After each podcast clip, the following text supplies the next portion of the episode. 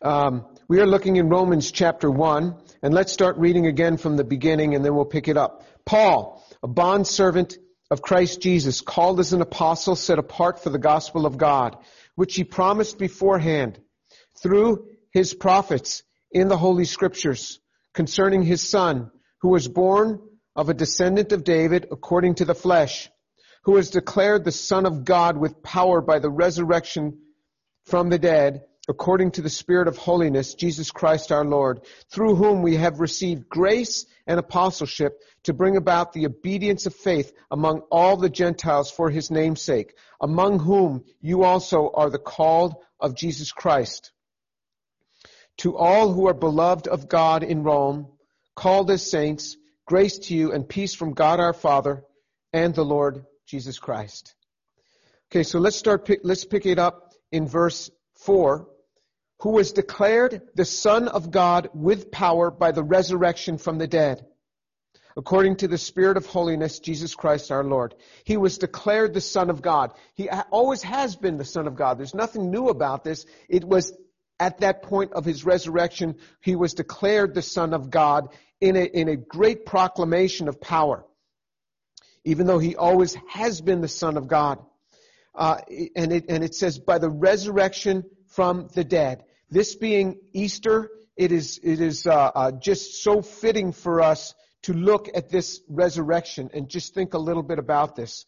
So turn to, uh, if you turn to 1 Corinthians chapter 15, this is, this is like the resurrection chapter, but it just nails it home for us. 1 Corinthians chapter 15 verse 1. Now I make known to you, brethren, the gospel which I preached to you, which also you received, in which also you stand, by which also you are saved if you hold fast the word which I preached to you, unless you believed in vain. I want you to remember this, this little passage. Unless you believed in vain. For I delivered to you as of first importance what I also received, that Christ died for our sins according to the scriptures, and that he was buried, and that he was raised on the third day according to the scriptures, and that he appeared to Cephas, and then to the twelve. And after that, he appeared to more than 500 brethren at one time, most of whom remain until now, but some have fallen asleep.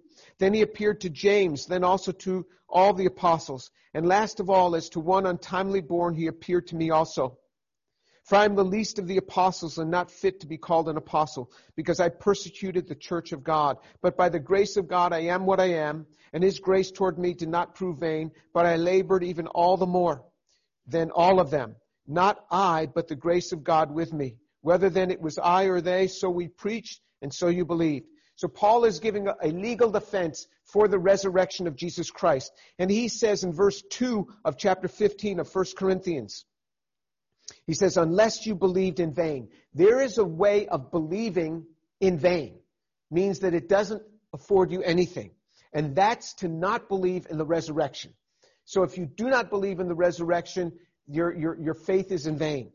It says, and he says, I'm delivering to you as of first importance what I also received. And we talked about this last time. The most important thing, this is the gospel in summary, that, that uh, Christ died for our sins according to the scriptures. He was buried and he was raised on the third day according to the scriptures. And then he talks about how he appeared to Cephas, Peter, and then the twelve. Well, we know he appeared first to women.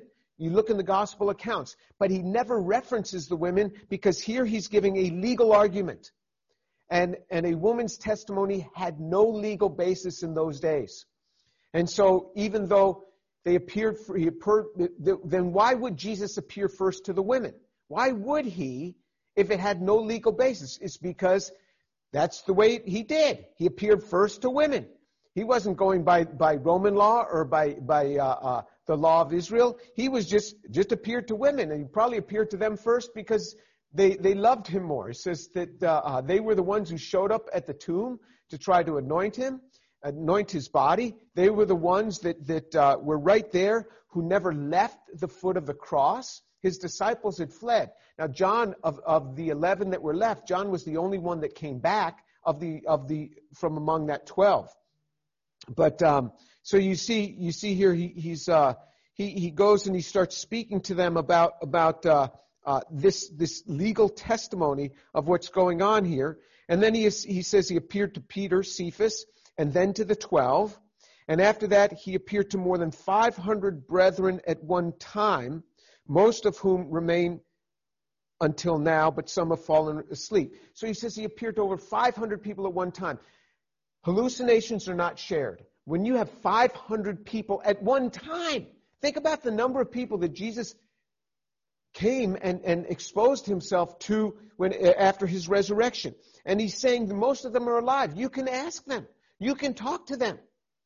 So he's not hiding this thing. If this thing were made up, he'd never be writing like this. He says, you can ask them. And then he appeared to James. That's his brother. You know, very often family is not going to believe that, that you're really anointed of God, but James had no trouble. He knew that this man was different.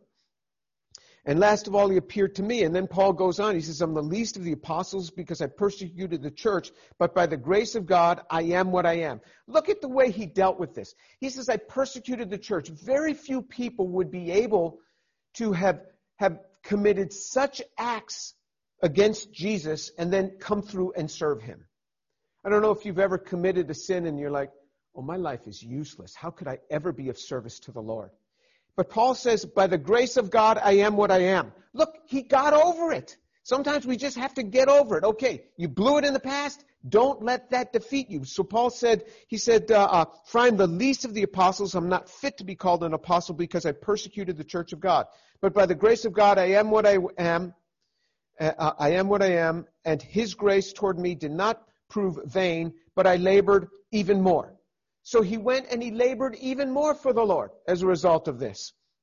And then he says in verse 12, now if, Christ is preached that he has been raised from the dead, how is it that some of you say that there is no resurrection from the dead? But if there is no resurrection from the dead, not even Christ has been raised. And if Christ has not been raised, then our preaching is in vain. Your faith also is vain.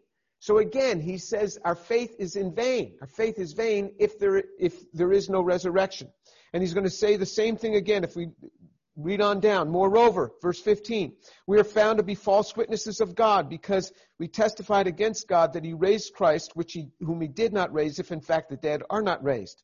But if the dead are not raised, then not even Christ has been raised. And if Christ has not been raised, then your faith is worthless. You're still in your sins. If we do not take hold of the physical resurrection of Jesus Christ, we're still in our sins. Verse 18, then those who have fallen asleep in Christ have perished. If we have hoped in Christ in this life only, we are of all men most to be pitied. We are more to be pitied by saying, I believe Jesus is Lord, but I do not believe in his resurrection. We are more to be pitied than a person who says, I don't believe in Jesus, nor do I believe in his resurrection. The Bible says it right here. We are the most to be pitied if we do not take hold of the resurrection. The resurrection comes with power. It's amazing this power that comes. That's why Paul could say that he, he spoke of the power of the resurrection of Jesus. He says, I want to know the power of his resurrection. And then let's read on in, uh, in Romans chapter, chapter 4. Uh, I'm sorry, Romans chapter 1, verse 4. Who was declared the Son of God with power. Who was declared the Son of God with power by the resurrection. He was declared the Son of God. Jesus is the Son of God. Jesus is the Son of God, and we have to take hold of this. You know, this, this is, this is just nailed home to us in the scriptures. Look in John chapter 3. John chapter 3. Again, this just comes right back to us. John chapter 3 verse 18. John chapter 3 verse 18 says, He who believes in him is not judged. He who does not believe has been judged already because he has not believed in the name of the only begotten Son of God. We are judged if we do not believe in the name of the only begotten Son of, Son of God. Jesus, everything, everything is around Jesus. Again, in verse, John chapter 3, verse 36, and he who believes in the Son has eternal life. But he who does not obey or believe the Son will not see life, but the wrath of God abides on him. So this word obey, if you look in the footnote in the New American Standard, it'll say believe. If you look in many other versions of the Bible, it'll say believe. So this obey, believe is really intertwined. He who believes in the Son has eternal life, but he who does not obey or believe in the Son will not see life, but the wrath of God abides on him. In everything. Everything is all about Jesus. It's all about Jesus. You know, the Bible says in, in Colossians 2 9, for in him dwelleth all the fullness of the Godhead bodily. In Jesus Christ, this man, in this man Jesus, all the fullness of the Godhead bodily. Think of this. God, all the fullness of God dwells in Jesus in bodily form. I mean, this guy was just glowing. Jesus, all the fullness of the Godhead dwells in Jesus Christ. This is amazing. This is amazing. All the fullness of Him in Colossians 2 9. For in Him dwelleth all the fullness of the Godhead bodily. In Hebrews chapter 1, verse 3, it says, And He is the radiance of His glory, the exact representation of His nature. Jesus is the exact representation of God's nature. You want to know what God is like? Learn about Jesus. Learn about the things that Jesus said, the way that He walked, the way that He responded to people. He wasn't a pushover in any stretch of the imagination. I mean, the lawyers came to him and they said, when, when you say that to the Pharisees, you offend us also. And Jesus didn't say, oh, oh, I'm so sorry. You know, worst thing I could do is offend you. You know, that's the worst thing you could do to anybody is offend them. No, Jesus didn't say that. He said, does that offend you? How about this? You're responsible for the death of all the prophets. You, you're responsible for this For the, from, from the first to the last. You're responsible for all of those deaths. I mean, Jesus wasn't a pushover in any way. And this is exactly the exact representation of what God is like. This is why we worship Him forever and ever. Jesus is the exact representation of God in bodily form. God comes in bodily form. He is the radiance of His glory, the exact representation of His nature. He upholds all things by the word of His power. Everything is upheld. We stay together. The universe stays together. Our solar system stays together. Our molecules stay together just because Jesus is holding it. By the word of His power, it stays together. Everything, everything good is in Jesus. And when he made purification for sins, he sat down at the right hand of the majesty on high. Jesus, by his death and resurrection, took my sin away. He purifies us, and all of this happens because of Jesus. Do you see all of this? That's why he says in Romans chapter 4 verse 1, who was declared the Son of God with power by the resurrection from the dead. Scientists have never created life. Now I can never say that they never will. I don't know that they never will. But they have never created life. They've never even come close. Not at all. All this nonsense you read about synthetic cells, that's all where they took a cell and they took a part out of it and they took something from another cell or they made a part and they put it in. That's not making life. The life's already there. Scientists have, were clueless on how to make life. Here he says, he says that, that this is by the power of the resurrection from the dead. God holds this secret of how, how to make life. And He resurrects. He resurrects life. You, you talk about resurrecting a person? I mean, you can't even resurrect a cell. Take any cell, just a single cell. When that thing dies, all the pieces are just about in place. Make it live again. I have no idea. I have no idea. We have no idea how to make these things alive again. We're clueless on this. This is just amazing what God can do. And uh, in it, he just holds these keys of life. According to the Spirit of holiness, Jesus Christ our Lord. It says, according to the Spirit of holiness. I mean, Jesus is holy in everything he does.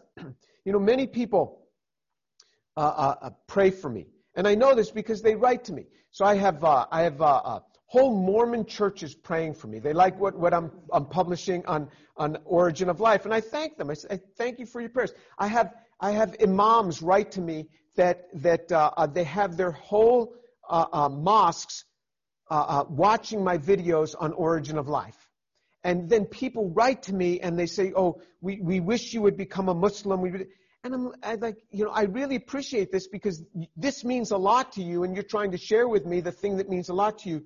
But I really want to be like Jesus. I don't want to be like other people. I want to be like Jesus. Because Jesus walked in holiness in every way about him. He walked in holiness. the best we can ever do is to try to be like Jesus, to walk like Jesus walked. That man was sinless, without sin in any way. His feet never went on an ill errand. His hands never did anything that was evil. Never did an evil look fall from his eyes. In every way, he was perfect. Every way, he was kind and gracious to us. In everything, he is good. This Jesus, this is why forever and ever we shall worship him. Forever we shall worship him. And uh, uh, he walked in the spirit of holiness. It says, Jesus Christ, our Lord. He is our Lord. Jesus Christ, our Lord. Verse 5 of Romans chapter 1 through whom we have received grace and apostleship to bring about the obedience of faith among all the Gentiles for his name's sake. Through whom we have received grace. What is grace? Grace is an undeserved gift. Grace is an undeserved gift, and we have received, we have received these undeserved gifts through Jesus, through whom we have received grace. Grace means the undeserved gifts that we get from God. It all comes through Jesus. You want to know why we get these gifts? It's through Jesus. And he just dumps it on us just so much. 1 Corinthians chapter 1, reading from verse 7. 1 Corinthians 1, uh, I'm sorry, reading from verse 4. 1 Corinthians chapter 1, verse 4. I thank my God always concerning you for the grace of God which was given to you in Christ Jesus. I thank my God forever for the grace of God that was given in Christ Jesus. The grace of God comes embodied in Jesus Christ. Every good thing we have is because of the grace of God and it comes embodied in Jesus Christ. All the good things. Well, what's this grace about? Well, read verse 5 of 1 Corinthians chapter 1. That in everything you were enriched in Him. In all speech and in all knowledge. In everything you're enriched in Him. If there's anything good in your life, it's through Jesus. It's through the grace which Jesus gives you. Do you see how wonderful Jesus is? In everything, it's through Jesus. Everything is through Jesus. He says, in everything you were enriched in Him, in all speech and in all knowledge. You mean the ability to speak is because of Jesus? Yes, that's grace. That's an undeserved gift. You didn't deserve that gift. The ability to know things, that's through Jesus. You didn't deserve that. He gave it to you. It's an undeserved gift. In all speech and in all knowledge. I tell you, you know, I walk around my laboratory and I look around and I'm like, Jesus, you have given me so much. Look at all the discoveries that are here. This is all from you. Everything is an undeserved gift.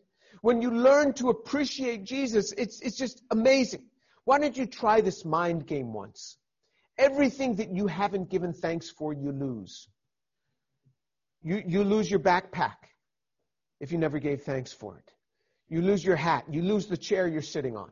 Everything that you haven't given thanks for, you lose. You will see how much is embodied in the grace of God that's been given to us. Everything, everything we have is because of the grace of God. Everything we have. He says, all speech and all knowledge, even speech and knowledge, even speech and knowledge. Yes, that too has been given because of Jesus. Even in, in verse 6, of, of 1 Corinthians chapter 1. Even as the testimony concerning Christ was confirmed in you, so that you are not lacking in any gift, awaiting eagerly the revelation of our Lord Jesus Christ. You don't lack anything. You don't lack any gift that God has called you to use for His glory. God has given you everything you need. So if you walk around, wow, I wish I had the gift of that person. You don't need the gift of that person for what God has called you to do. He has given you every gift you need is already been given to you. So that you're not lacking in any gift. The gifts have already been given. You're given more grace in the gift the more you exercise it. To whom much is given, much is expected. And he, he calls us to this. And as we use it, we get more of it. He gives us more implementation in it. It's just everything, all speech, all knowledge, everything good has come because of our Lord Jesus Christ. This is what, what he's talking about in Romans chapter 1.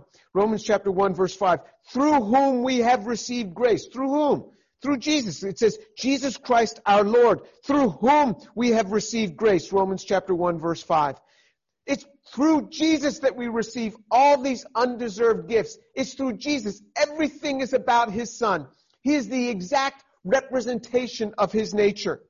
In him dwelleth all the fullness of the Godhead bodily. In, in, Hebrews chapter 1 verse 3 it says, and he is the radiance of his glory and the exact representation of his nature. And he upholds all things by the word of his power. When he had made purification of our sins, he sat down at the right hand of the majesty on high. He is the radiance of his glory. Jesus is the radiance of God's glory. I mean, just the radiance of it, the part that goes out and touches the world, that's Jesus. He is the radiance of God's glory. He is the exact representation of God's nature. The exact representation. You want to know what God is like? Look at Jesus. That's why when Philip said, Philip said, just, just show us the Father and it's enough to us. And Jesus is like, I've been with you all this time, Philip, and you've not recognized me? I mean, when you look at Jesus, you're looking at the Father. He is the exact representation of the Father's nature. In every way, it's all about Jesus. And he says in verse 5 of Romans chapter 1, through whom we have received grace and apostleship. He received his gift of apostleship through Jesus. You receive your gift of whatever he has called you to through Jesus. It's all because of Jesus and his grace. To bring about the obedience of faith among all the Gentiles for his name. To bring about the obedience of faith. The obedience of faith. There's something about this faith obedience of faith. I want you to look at this. Turn to 1 John, the book of 1 John chapter 5. 1 John chapter 5. 1 John chapter 5 verse 4 says this. 1 John chapter 5 verse 4. For whatever is born of God overcomes the world. And this is the victory that has overcome the world, our faith. You want to know how we overcome? By faith.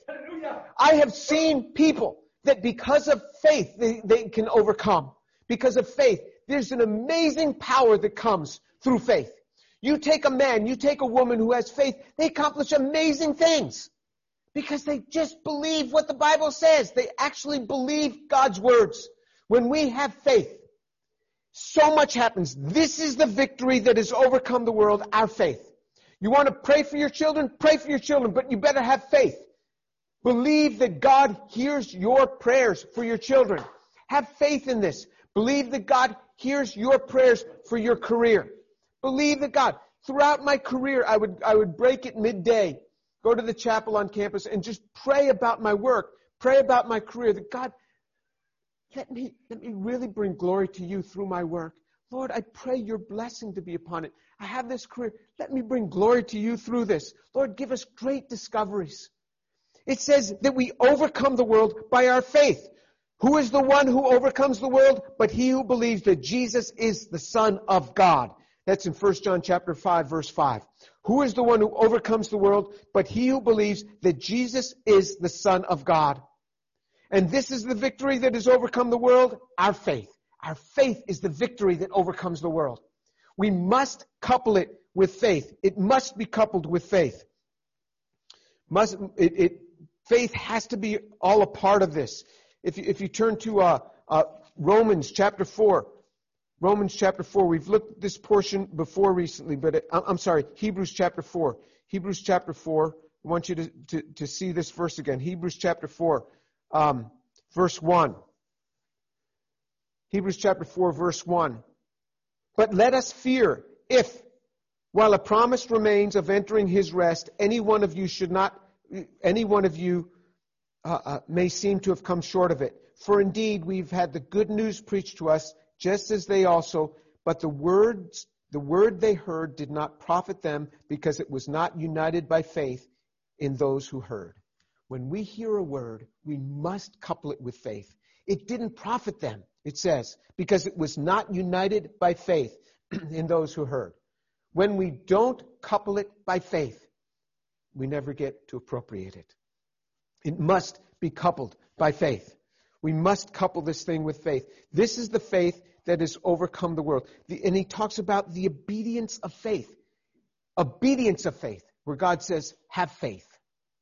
Have faith. Well, how, how can somebody how can somebody command us to have faith? That, that's sort of like commanding somebody to love you. How do you, you can command me to pick up the chair. You can command me to do something. How can you command me to love? How can you do this? Well, God does that all the time. God actually does that all the time. He says in, in, Deuteronomy chapter 6 verse 5, you shall love the Lord your God with all your heart, with all your soul, and with all your might.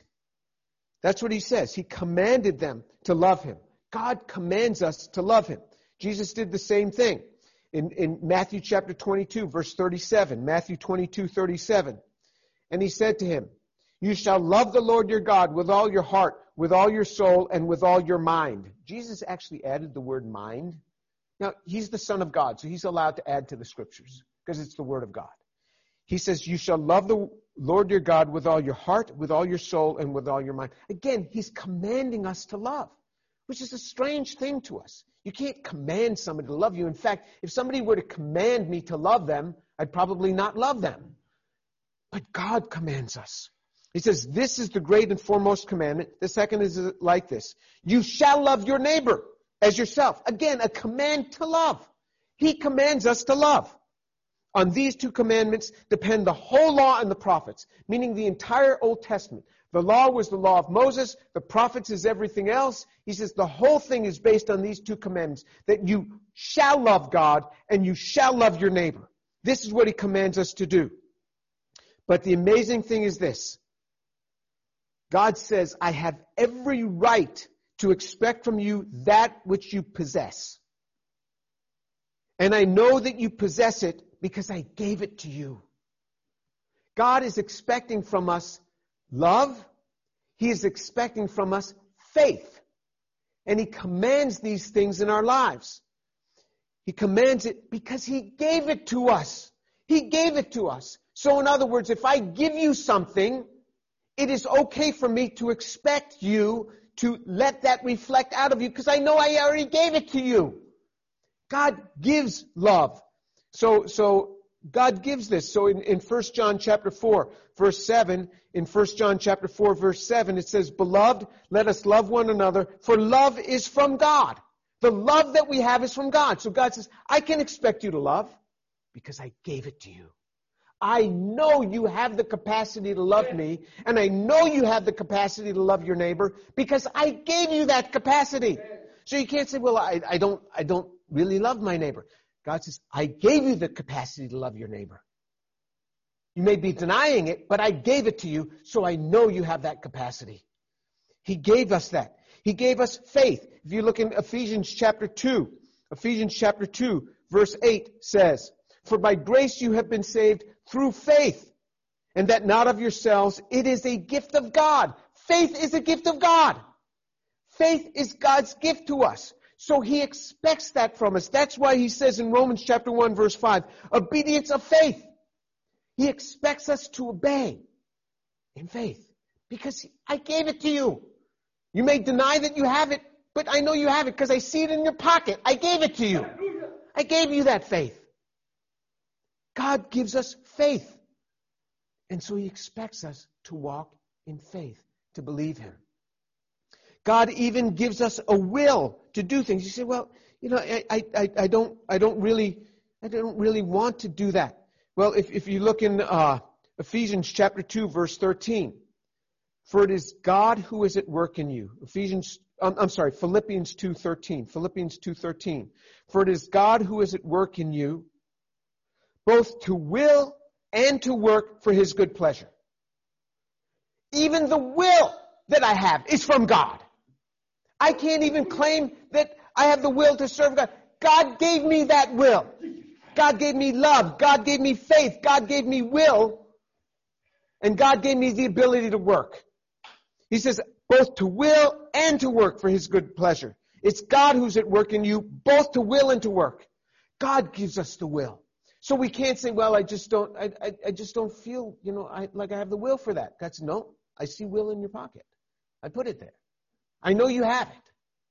So I'm expecting you to let that will come out so that you will do what I tell you. You will to do what I tell you.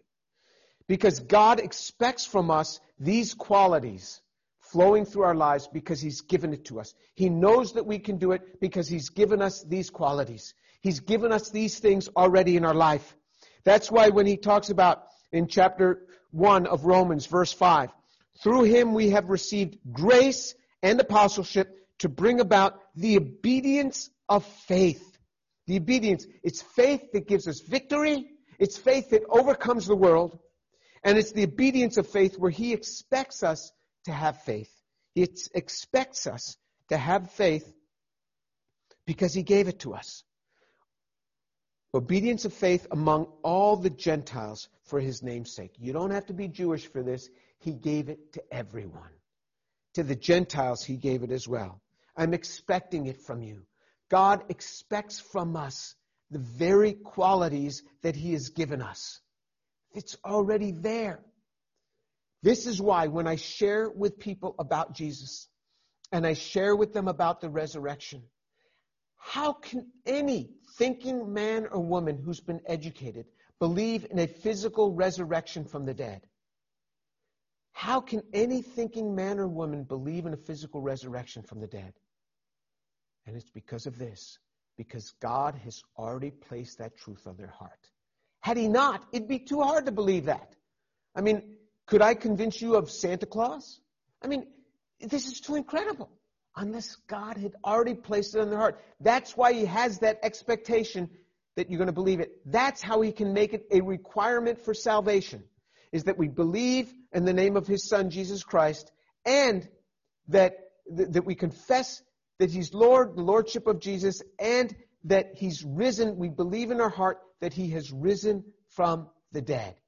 We must believe that He has risen from the dead. That would be too high of a hurdle, too high of an expectation, had He not already placed that on the heart. That's why when people ask me about this thing, I know it's already there. I'm just asking them to confess to what's already in their heart. Just like already in their heart is love, is will, is faith, along with the resurrection. It's already there. God has put that on the heart of people. It's already there. The power is already there to do that because it's already in our heart. And that's what he says the obedience of faith. Nobody, nobody but God can command us to have faith in something. I mean, if somebody's going to command me to have faith in something, I'm not going to have faith in it. I'm going to believe it. But God can do it because He's already put it in our lives. It's already there. This is the beautiful thing about this. Every good thing is embodied in Jesus. Everything, everything of the Godhead is embodied in Jesus. He is the exact representation of God's glory. He is the radiance of His nature. Everything is embodied in Jesus Christ. Oh, that you would love Him more today. Oh, that you would go out from here and love Jesus all the more and thank Him for every good thing that you have. And oh, that you would pray with faith that God hears you. You don't need all sorts of glowing, flowery things. Just come to Him and speak to Him as you would one person to another and lay your burdens before Him. You don't need a lot of preambles or anything. I mean, can you imagine all the preambles we go through before we ask God for something? I mean, you must be like, you're going to get to it or something? How long before you get to it? I mean, I do this with people. Students come in and they talk, so what can I help you with? What is it? And, and, uh, uh, you just want to hear it. I mean, imagine how God, what God has to put up with all the time. Just, you got, you got something in your heart? Come to Him. Say it. And then walk in faith after you've expressed this to Him. This is what He calls us to do. Wow, it is embodied in this portion. In this, this this Romans chapter 1 verses 1 through 7 is just, just jam packed. Okay, let's close in prayer. Oh Lord Jesus, blessed be your name. I thank you, Lord Jesus, because everything good is in you. For all the fullness of the Godhead bodily dwells in you. All good things come through your blessed hand. Thank you, Lord Jesus, for how good and gracious you are in every way to us. Thank you that grace is embodied in you, that the power of the resurrection, and that you call us to believe it because you've already placed that truth in our hearts. Thank you, Lord, that you call us to the obedience of faith because you've already put that in our heart, the ability to have faith. You've already put love in our heart, will in our heart, and the ability to work for God has already been placed there. That's why you can expect that from us. Thank you, Lord Jesus. Thank you, Lord God, for all your mercies. Every good thing comes from you. And Father, I pray for the, those on this call, those in this room that might not know you. Father, I pray, I pray in the name of Jesus that you would so work in their lives, so work in their lives. If they don't know you, that they would come to know you today, that they would even reach out to me today, send me an email, and we would set a time, even today, for me to, just lead them to a relationship with Jesus. Father, do that, I pray. Save a soul today, I pray. For the glory of Jesus, save a soul. Bring another into his kingdom. I ask you, oh Father, bring another into the kingdom of God this day. Oh, that my head were waters and my eyes a fountain of tears, that I might weep day and night for the slaying of the daughter of my people. Give me children or I die. Father, let me see them coming. Let me see them coming to you. Oh Lord, I need to see more coming to my Lord Jesus. Coming to my Lord Jesus. Do that. Convert the hearts this very day. Lord, please don't let the sun go down without converting a heart today. And let me see it. Lord, doesn't a farmer get to see the work of his hand, the produce? Doesn't that very farmer that planted the seed get to see it? Lord, let me see it this day, I pray. And Father, in the life of the believers who have heard this message, Father, give them a greater love for Jesus, that they would understand everything, everything comes from Him. For the glory of Jesus and in His name. Amen.